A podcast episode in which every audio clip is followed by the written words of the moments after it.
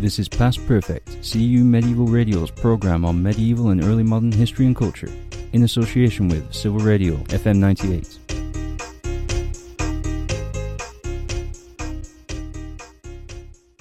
Hello there.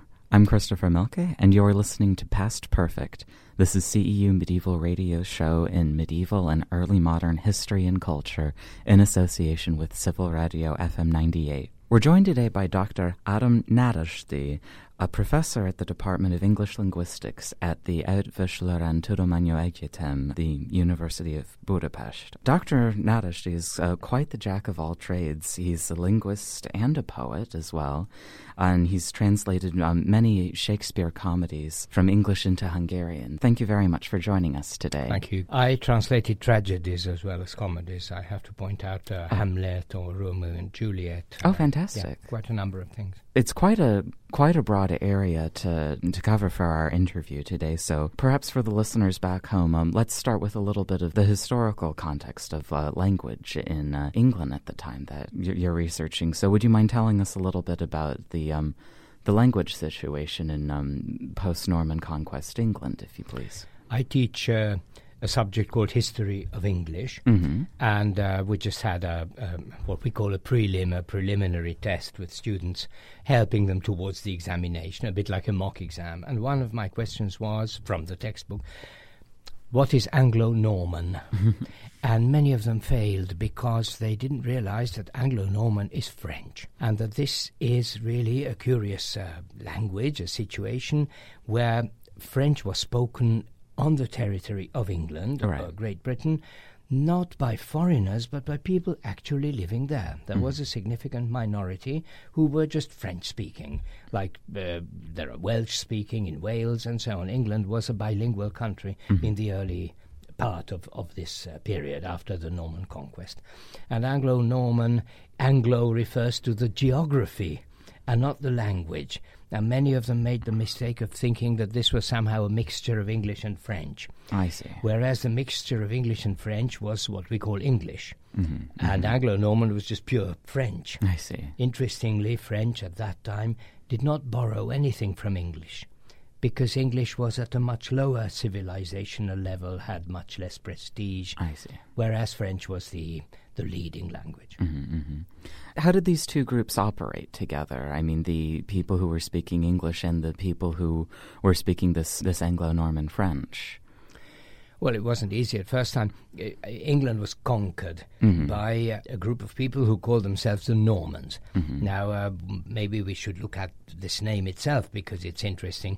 Norman, of course, means Scandinavian originally. Right. But by the time they, they come into our field or our picture, they are French. But originally, they came from Scandinavia. They were Vikings, really, mm-hmm. who settled in the north of France, which still bears their name, Normandy, it is called. And that happened around the year 900. Mm-hmm. And then, over a hundred years, a hundred and fifty years, they assimilated to the French, and they established a very uh, developed uh, kingdom, dukedom is the proper word. They were theoretically under Paris, but you know, in the Middle Ages, this didn't mean very much. Right, uh, right. yeah, they paid lip service maybe rather than military service. And then, uh, because the King of Normandy or the Duke of Normandy in 1066 was a man called William, mm-hmm. who was second cousin to the English king who had just died, Edward he claimed the throne. Whereas this wasn't natural in England that it should go by inheritance. It was still uh, mostly elected. Mm-hmm, mm-hmm. You know, the barons or the earls, as they were called, they came together and they, they chose uh, whoever they thought fit or whoever was the strongest or mm-hmm. the most frightening among them. But anyway, it didn't have to descend by blood.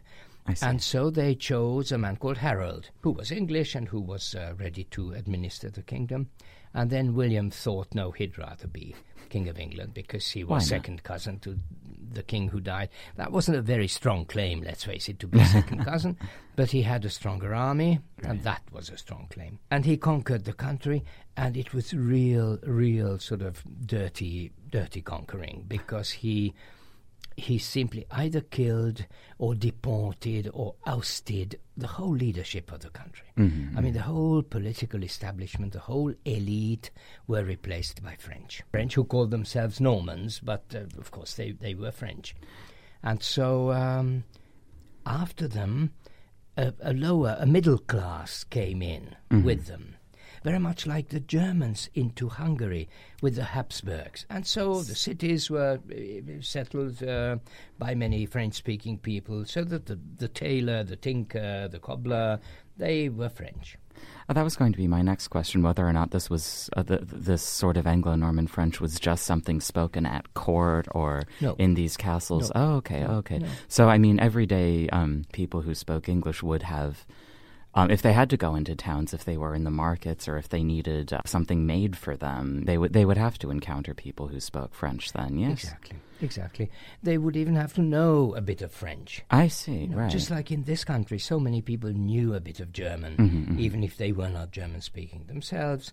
And th- there was a kind of give and take between the two languages, but only one direction, like here. if you need shoes, I'd imagine you know you'd have to be able to un- communicate with someone what you needed. Yeah, but that itself would not explain the unilateral channel of borrowing. Fair enough. You I see. for that, you need something. How should I say? it? This would be materialism, Mm-hmm, young man. You you need something more than that. The cultural prestige, the feeling attached to it. Mm-hmm, You know that you knew in some way that one language was higher than the other.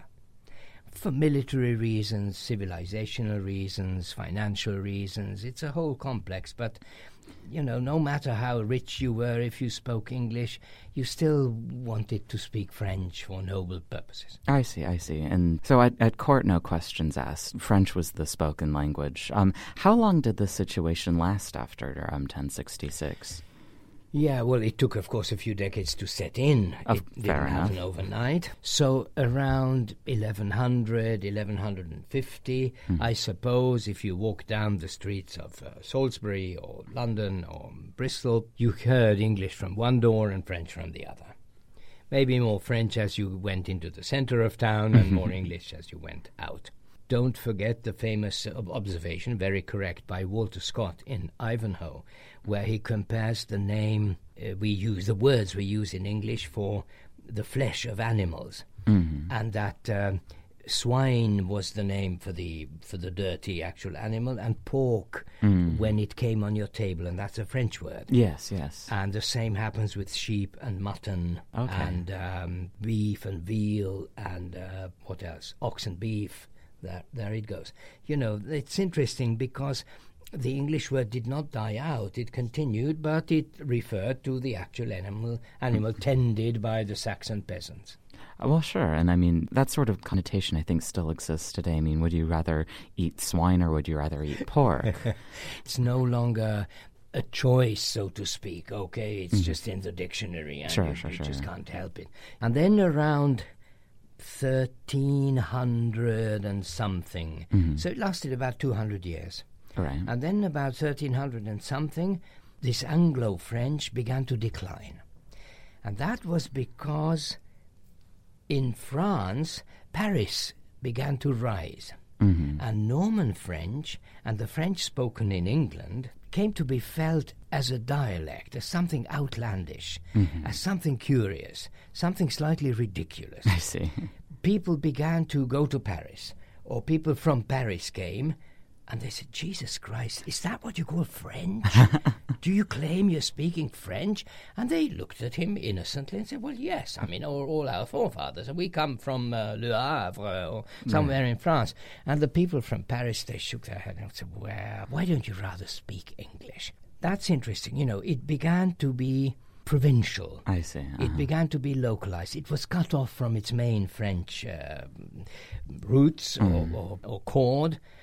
And uh, Chaucer, for example, in Canterbury Tales, describes an elderly or mature lady, the prioress, Mhm. an aristocratic woman who obviously was a speaker of French. Well, she may have known English, why not? But uh, obviously she was French speaking. And he says that she could not speak French of the Paris style, I see. but only of Stratford at the Bow. Now, Stratford at the Bow was a famous girls' school at I the see. time. Well, a monastery, of course, run by nuns, but uh, educated young uh, women who were training to be nuns or prioresses went there. Uh-huh. Now, this was obviously a French language institution. What else should it have been? Mm-hmm. But the French they used was the local.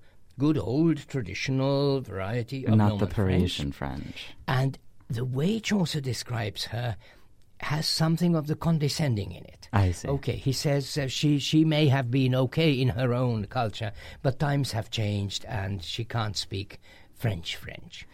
That's actually what I think is so interesting about the descriptions of the pilgrims in Chaucer is that he's poking fun at all of them, uh, in my opinion. I mean, um, again, talking along the lines of the languages, there's the the three um, wool workers, the the dyer. I, I can't remember the other ones, The but haberdasher. Right. There, there, there are these people involved in the wool trade depicted as very nouveau riche types of folks, and um, and and the one thing that I remember is that the wives of these uh, three um, wool workers all insisted upon being called madam. Yes.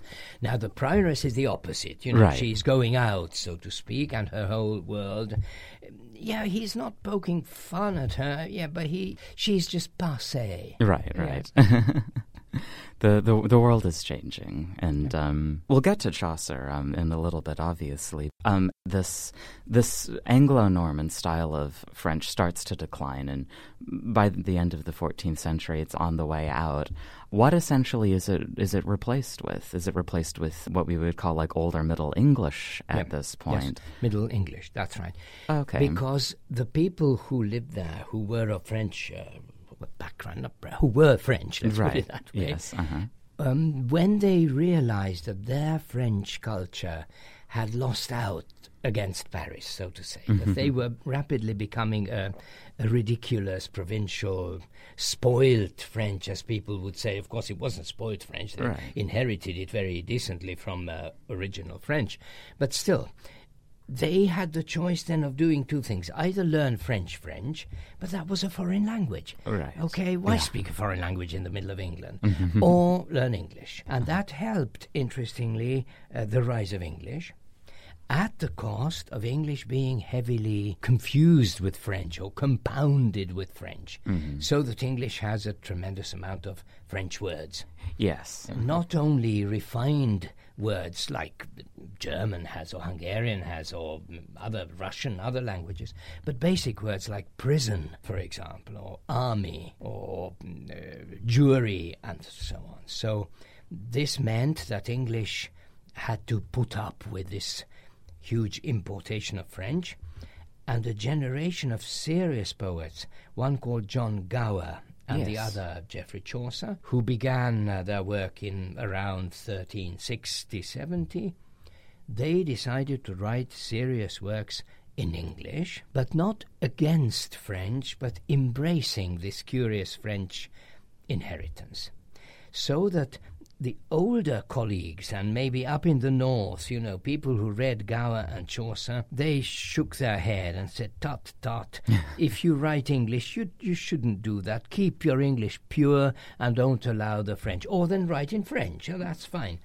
But they said no, hmm. because both of those alleys are a dead end. Hmm. If you wanted to keep English pure, it would die and become poor. And French, of course, then you would just have to imitate Paris. For this for this portion, I wanted to talk a little bit about changes in the English language um, in the late medieval and early modern periods. Uh, what happens to the English language from Chaucer to Shakespeare, essentially? Let's make it clear that what we call the Middle English period lasts from about 1100 to 1500. And um, the 15th century really is, is one of, of great upheaval because that's when the Wars of the Roses take place. Of course. Think of Shakespeare's Richard III and all that world. And um, maybe this has something to do with the development of a new, partly a new aristocracy, new schooling, new new consciousness, no new culture, if you like. And after which, from 1500 onwards, we really have modern English, okay, early modern English, you might call it, but Mm-hmm. it's basically the same language as uh, we now uh, have, and, and you have Shakespeare, and you have the King James uh, version of the Bible. Yes. One wonders whether the French influence only affected the vocabulary, Mhm. like you know, prison and Army. army and flower and so on, or yes, compare bloom and flower, for example. You still, still, it's still there, you know. Yes. when you want something really beautiful, then it's a flower. Yes, when it's just anywhere, then it's just bloom. Bloom. Now, so one wonders, and this is an unsettled question in linguistics, whether it also affected the grammar of English, the system of the language, because it's easy to borrow words, and Hungarian borrows words from German and English and French, but the grammar remains the same. That is to say, even if a word which Hungarian borrows from German is feminine, it will not be feminine in Hungarian because there is no such category. Right, right. But with English, one doesn't know. Like the genitive, for example, is hardly ever used except in uh, when it's a person, so John's house or Mary's father. We still use that. But we don't say the house's entrance. We say the entrance of the house, and even more importantly, we don't say, I'm afraid John's. But you have to say, I'm afraid of John. That is to say, even when we use the genitive, it's really the possessive only. It has to express possession. Right, And right. it's not used for other purposes, as opposed to French or Russian or Hungarian, where the genitive is used for various expressions which don't really have possession in them. Now, th- this is very similar in English and French. I see. Okay, Uh-huh. now whether this was so, just like in French, you have de, the little word de, de. Mm-hmm. In English, you have of, of, and they work uh, very Very much similar. um, the same way. After Chaucer and Gower, we get around 1400, and then the battle is won and English is used uh, everywhere, except that in court, in the legal system, they still use down more or less to the present day, amazingly, a few French expressions like at least I learned when I was young that in a, a serious court in England, when you had a, a crime process, you had to shout, oh yes, before it began. And oh yes means, here, everybody, listen, in Norman French. And that this was somehow a, a, a ritual, so to speak, to open the, um, the proceedings. So there are a few strange uh, expressions. Um, dowager, which means a widow who has um, proprietary rights over her husband's uh, properties. Yeah. Uh-huh. The pronunciation changed radically during the Wars of the Roses period, so that this is why we now call the letter A A rather than calling it ah, as everybody else does uh, on the continent and from Vancouver to Vladivostok. Because the sound changed. Now, a word like Satan, the devil, used to be Satan, like everywhere else. But in English, every ah went to A, including the name of the letter itself. I So see. instead of saying this is a letter A, now we say this is a letter, Letter A, A. because that is also the sound A changing to A. This is called the great vowel shift. Now, what is interesting in it that by that time the spelling was established, and so it does not follow the vowel change. This is why we write Satan as if it was still Satan. Satan, uh-huh. If you're Spanish, if you're Hungarian, you look at it and you think this is Satan. Or take another word, the Bible, which is Bible everywhere in the world, but in English, the letter I, or shall I say rather the letter which used to be called E, but is now called I, uh-huh. has changed its pronunciation, and this is why we say Bible.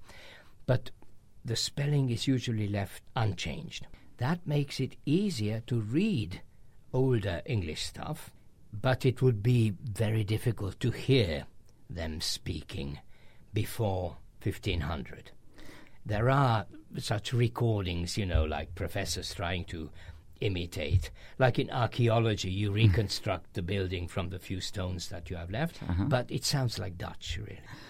One of my um, professors ages ago told me that if um, Queen Elizabeth I um, was around today, you know, time machine or something, and she comes to visit today, and she heard someone from London speak versus someone from, let's say, Boston speak, she would point to the person from Boston and say, "This is my subject," because in American English, I'm I'm a prime example of that. Um, the A's are very flat. So, for instance, you know, we talk about the past rather than the past, and that the sort of broadening of these vowels like um, A and O happened more. I think you said the, at the Hanoverian court in like the 18th century. I agree. You have now pointed out features in which current American pronunciation is conservative vis-a-vis the British, but every variety has its innovating parts as well. Like you guys, for example. Um, well, I shouldn't say confused, but you have merged. Uh-huh. That's a more elegant expression. T and D Oh, yes. okay, so that um, writing and writing to me are two different words, and they would have been to her. Yes. Okay, she would be surprised that for C I T Y you say city.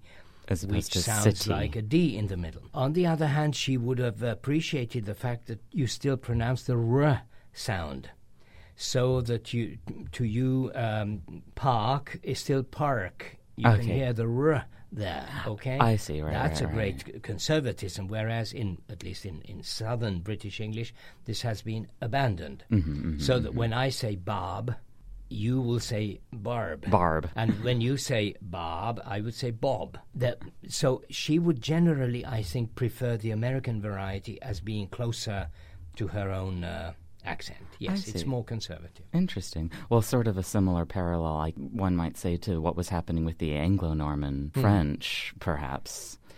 Are you suggesting, that's an interesting question for a historian, are you suggesting that an export culture or a colonial culture, so to speak, is more conservative than the ones who remain at home? Oh, my. That uh, might that might be true, in fact, because you might want to cling more closely to what you left behind. You want to you want to set your anchor more deeply than those people who are in the harbor anyway. Yeah, that's possible. Think of the Dutch who went to South Africa mm-hmm. and continued to speak what they thought was still Dutch. Dutch. And after a while, the Dutch came and visited them and said, "You guys no longer speak Dutch. This is horrible. you, you, you make up your mind. Either speak Zulu or come back to Holland." And they said, "No, we want to stay here. You go back to Holland, and we shall from now on call this language Afrikaans because mm-hmm. we are in Africa. Mm-hmm. And then just don't call it Dutch, and then you can no longer." require us to satisfy the rules of the Amsterdam uh, University department. That's the funny thing with studying languages that they're constantly evolving in, in, in, so many different ways. I'm I'm taking a Hungarian class right now, and the oh.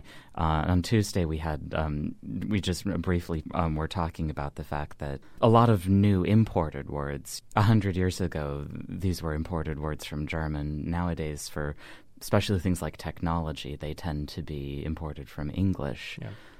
Let's add that uh, because English is so much infused with French and then Latin, many of the words that are now borrowed into Hungarian, Czech, Bulgarian, uh, whatever, from English are in fact Latin words, which people easily recognize. That wasn't the case with German. German is more German, but take uh, the, the, the recent Hungarian expression celeb, a celebrity. Okay, it's a it's a shortening, a clipping of this word. Right.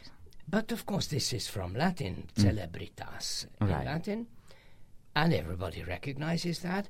And it isn't even pronounced with S at the beginning, as the English language would do. It's celebrity. Well, in current Hungarian, we say celeb. Oh, okay. Because uh-huh. we have the Central European Latin tradition, right, right, right. which distinguishes between k and mm.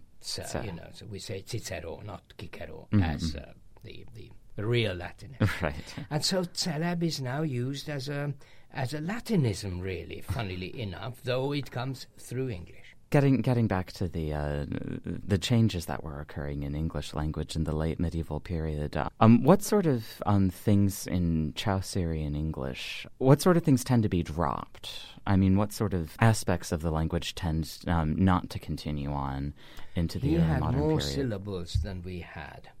So t- today you would say fresh flowers, and he would have said fresche flores. That is to say, he would have endings at the ends of words, a bit like German. Right, today. that's right. Frische Blumen. hmm And those have disappeared. Also, like he would say, bathed for bathed. Okay. to, to went swimming. Mhm, mhm, He mhm. would say bathed. That meant that he needed fewer words in a line of verse because the words had more syllables and they nicely padded up his rhythm. These are still written usually. We write name N A M E, but we wouldn't think that this word is two syllables. Oh, right. We would say name and there's a silent E at the end, which to us looks like it serves the lengthening of the vowel, but it doesn't really because it was Name originally. How very interesting. Now, by the time of the 18th century, they no longer understood this. And a man like John Dryden, for example, who was a great uh, enthusiast for Chaucer, he thought that he never got his syllables right. But Chaucer was somehow a very talented man, very witty, full of vigour and life, but he was just a bad poet because he, he couldn't count his syllables, that his verse was irregular I see. said Dryden. And I mean, you can't blame him. He sat down and read it as his then English competence Definitely. suggested to him. On one hand it's English, on the other hand, well, the English language has changed a lot in the past four or five hundred years. I don't know whether the difficulty of Shakespeare is uh, mainly due to the changes of the language or the changes of the way we we understand things, or you know, th- the way we we buy things. Let's be very frank. Okay. Right. That is to say, packing so much into one sentence, um, um, answering in what seems a devious way, beginning far at the beginning and then sort of zeroing in as to what you want to say. Try this once. I mean, I actually I did try. There's an excellent series of books published in America, which is called No Fear Shakespeare. I can only recommend uh, these books. They can only be used, of course, in private with consenting adults. Never show it to young people; they will find out anyway. Uh, but they have. uh, They have it on both pages. On one page, you have the original text, and on the other page, you have it in current English. Yes, I've heard about them. I remember hearing about them. I yeah. use them when I translate. I see. use anything because sometimes it's just so difficult or so complicated. Or maybe it's easy, but you have a terrible suspicion that there's a joke there, maybe, which you are not getting. Right, right. That's the most dangerous uh, part of it. And then you go to whoever you can go to. I speak German well, so I often check in a German translation as well what they did. This No Fear Shakespeare, diligently translated, and sometimes the text on the other side, the modern English text, isn't easier at all. You know, you can change, of course, cometh to comes. All right, I mean that that big deal, but it's still, you know, what are they talking about? What is this whole thing? That's the imagery and the, the drama which is difficult. For things like um, comedy and humor, I mean, that's something that's it's difficult to translate into a block of text when it's, for instance, something very slapstick heavy. Oh yes, and it is sometimes. Mhm. Yes. We've talked a lot about uh, English and French, and now I want to move over to Italian.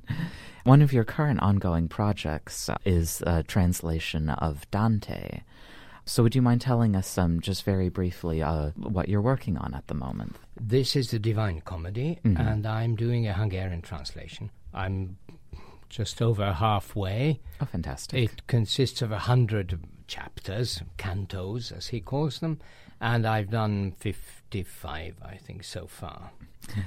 well, yeah, there's still a lot to go, but Uh-huh. every translation work speeds up towards the end. Mhm. That's an old observation because you become familiar with the whole thing, you become familiar with the setting. You have taken a few decisions and then you just go on applying them. And um, this work is uh, well known to Hungarian readers as well. There are several translations uh, done so far. The Inferno, the Hell uh, part, is more popular. Of course, uh, maybe maybe more interesting for the modern reader, more dramatic. There's uh, there's partly more stories included enough about people's lives. Definitely, and also there's more to see. Descriptions are more vivid there, like somebody's half snake and half man, and so on. There are also celebrities. I mean, there are celebrities everywhere. There's, oh, fair enough. I- interestingly, there's only celebrities practically, and he apologizes and he says, uh, "I have, um, I have been shown Ah. only celebrities I see. because the reader." Will be more interested and it will be more convincing to the reader. I see. The the parable, the example, if it's about a celebrity. I thought it was very interesting how he puts he puts different kings in different circles of hell depending on how well or not well they ruled. That's right.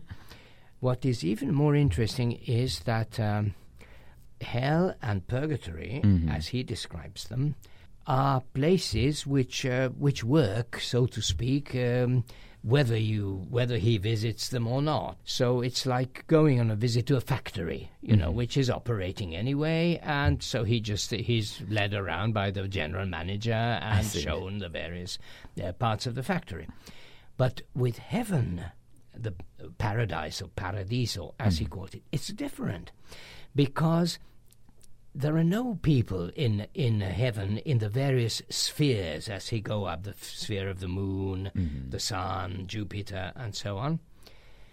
Because every blessed soul is way up outside all these stars in what is called the Empyrean, and God sends characters to encounter Dante in each of these spheres I see. so that they can explain to him how they lived and so on. And that is curious because the way he goes up to heaven is really science fiction. They all knew, and they knew correctly, that these heavenly bodies are there. Right, I mean, they course. are really there.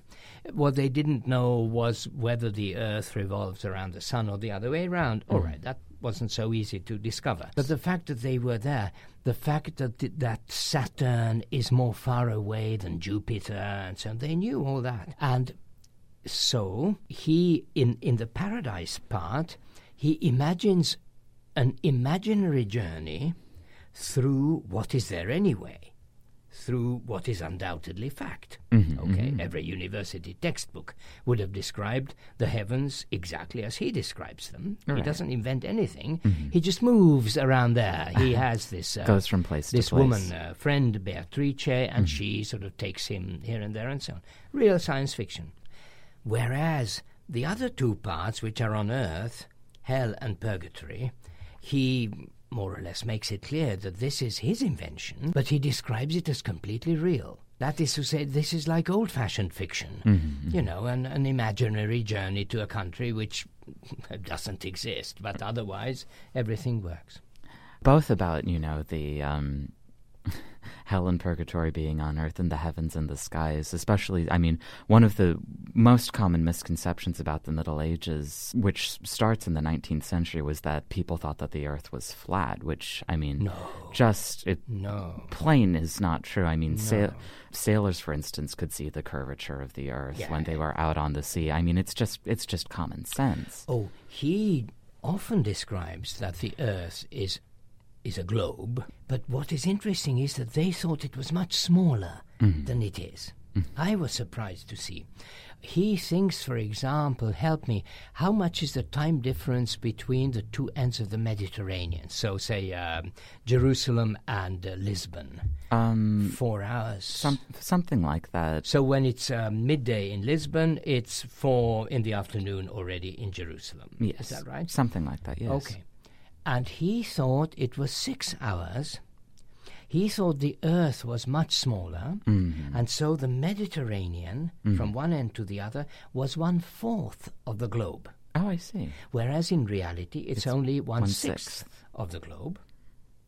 But he knew that you had to cover it in 24 hours. Of course, of course. And so he thought it was six hours. Oh. Now that means because they didn't have a really good watch or clock, because otherwise, you know, you, you need one for the east west, for the longitude. Mm-hmm. You need a clock, a chronometer, as they called it later. And that I understood when I worked on Dante. That led to the, the, the mistake which Columbus made. He thought he would get to India much faster Aha. because he thought the Earth was uh, half as big as, as it is, in fact. Right. And so after a few weeks, he got to a, a, a- a land. And he thought, okay, here we are. Mm-hmm, And he didn't realize that the big part of the journey would only begin then from Right, right. Panama to Singapore is much more than from here to Panama. There's no real way that people could have known that there was this gigantic landmass between, No. you know, um, let's say Lisbon and Singapore, for That's right. instance. Yeah. Especially because they thought there was no room for it. Right, Okay, right. That's right. Furthermore, Dante realizes that because the Earth is a, is a, is a, is a sphere, on the southern hemisphere, the sun at midday seems to be in the north. Okay? Mhm. Uh, which is obvious if you think of it. So in Johannesburg, you go out to the north side of your house to enjoy the sunshine. Rather than the south. Exactly. I see. Uh huh. And so he describes a person um, looking to the east where the sun is rising. She's standing on the southern hemisphere. And then it becomes midday and she looks to the left. Uh huh. Okay, now if you look to, To the north. Okay, and Uh-huh. he, he knows this and he's, he's very proud of his knowledge of geography. I see. They knew the latitudes, how far north you are. Uh-huh, uh-huh. That comes from ancient Greece. But the longitude, how, how much you have traveled east and west, they will only realize, I think, in the 16th century when they have clocks which you can take with you on the ship Mm-hmm. and which would never stop. Even though the ship would um, careen and, and uh, wave and so. One thing that I've noticed about a lot of the really popular um, medieval um, and early modern authors is that they like to they like to play a lot of word games, and um, there's a lot of humor in sort of how how the sentences are structured. Is that the same? He's not. A, he's not a humorous. I guy. see, I see. No, no, he's not like Boccaccio Right. or even Shakespeare, who can uh, mix um, the tragic with the humorous, and he does. No, no, Dante is So- not like that. He doesn't really have a sense of humor. he has an amazing imagination, you know, like a film director. And especially in those days when even painting was very rare and childish, the, the things he described, you know, they, they loved him because they closed their eyes And they could and there it. it was. You know, they're, almost like seeing a film, but not uh, humor. He can be ironic, but Mm. he's generally very bitter, I see. bitterly critical. What is the world coming to? It's interesting, even in paradise, he finds the way of being bitter and critical. because, yes, Dante meets some blessed soul Uh-huh. who says, Oh, yes, I've been good all my life and so on. But now come here, son, look down on earth. Look what's happening in Florence. I see. And it begins, you know, Oh, how immoral everybody is. and, da, da, da, and there we go again. What sort of difficulties have you encountered trying to translate the Divine Comedy into Hungarian? In the original, you have a subtle rhyme scheme, hmm but I abandoned that. I did not follow the rhyming. Like modern, modern translators, in many uh, cases, they say you can't have everything, and um, I rather go for the clearness of the meaning. Well, what is difficult often is that he compresses things into one line, which really would merit three lines I see. if you wanted to explain them. Now, what shall I do? You know, shall I explain them or shall I keep it as mysterious as he did it and then the shrug and say, well, reader, if you want to read Dante, here it is. But then the reader is going to put down the book. And I would like the reader to continue with the book. Mm-hmm, I feel a bit like the gym teacher, you know, who, who, who wonders maybe I should give an easier task and then all children will jump happily. Mm. Or rather, I shall keep it up to that level, but then most children will just sit and not do anything. Uh, then there's the matter of excessive footnotes. I mean, where there are so many, there are so many, you know, asides that you know it, it it's important. You want the readers to know it, but how do you say it in as, as few words as possible? I sometimes I, I love footnotes and I have them, and, but sometimes I measure it in inches quite seriously that they should never be more than uh, one third of the page. I yes. No matter how important or unimportant, or then tell it elsewhere. Mm. But it is frightening for the average reader. Oh, well, it's it's overwhelming, and you you you see a page that's two thirds footnotes, and then you think, oh, great. okay, probably in your profession, like in mine, we love that kind of thing because sometimes the footnotes actually tell you oh, what sure, people sure, sure. think and so on. But for the average reader, it could be frightening. As much as I, I like having, you know, good material that talks about the sources, you know, for me, if I'm reading something in, in a foreign language and I, uh, reading a German text and I see a lot of German footnotes, I just sort of cry a little bit inside. How's your Latin?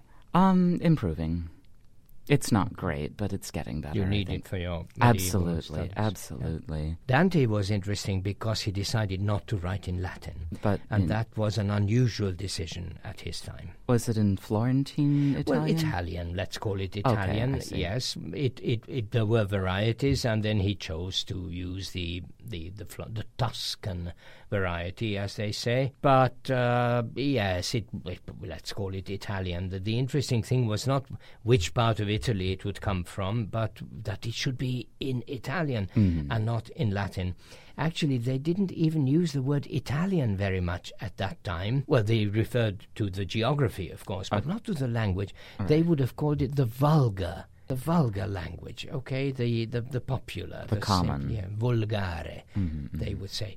And there was a great uh, debate on whether he did the right thing or not to write such a serious work mm. in uh, in the the, the primitive uh, and vulgar language. And I think he, he he chose the good path because otherwise nobody would bother for it. I think so as well. For our last little um, segment um, before we end the show, I mean, I wanted to ask you, um, uh, in terms of popular imagination of the Middle Ages, I think, you know, a lot of uh, how everyone is informed about the Middle Ages is this very romantic um, view that um, crops up in the 19th century. Yeah. And based off of, I mean, the work that you've done, I mean, um, what is your opinion mm-hmm. of, of the sort of uh, 19th century Victorian era view of the Middle Ages? The word Gothic comes to mind, uh-huh. and this is really a 19th century word to describe the Middle Ages. They invented the Gothic novel and created, if you like, an, an, an, atmosphere of the Middle Ages, or Victor Hugo with oh, uh, yes. Notre Dame de Paris. That's mm. the real. And if you hear Middle Ages, that's what you think about. Absolutely. Now, nothing is more alien uh, to Dante than uh, the Gothicness of, of any kind. Of course, he was Italian. You can always say there's always a bit of sunshine there.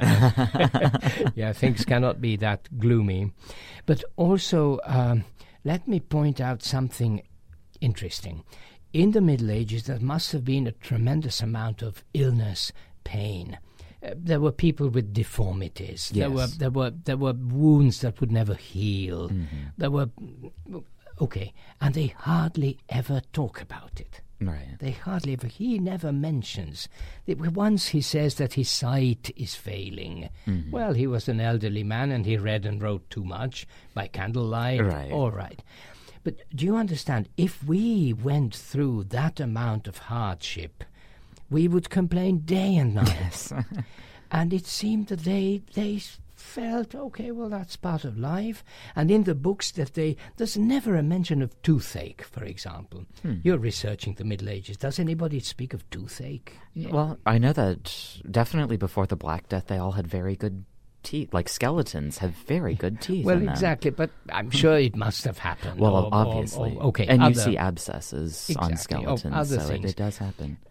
You see that they had a certain um, an, an enjoyment of life, if you like, maybe not in the sense that we do, which makes them ignore mm. this gloomy side of life rather than embrace the gloomy side.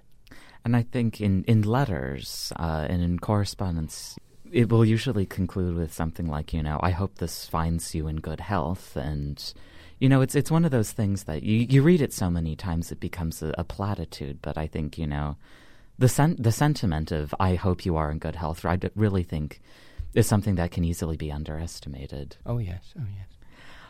Dr. Nádasdy, thank you so much for joining thank us you. today. It's been a real pleasure um, having you here uh, on on our show. And um, for the listeners back home, be sure to tune into us on the web. We have the um, old address you all know and familiar with at www.medievalstudies.ceu.hu slash radio. We also have a new website up where you can also listen to our broadcast there, and that address is www.medievalradio.org. And be sure to like us on Facebook as well. I thank you very much for listening. I hope the show finds you in good health as well. Good night.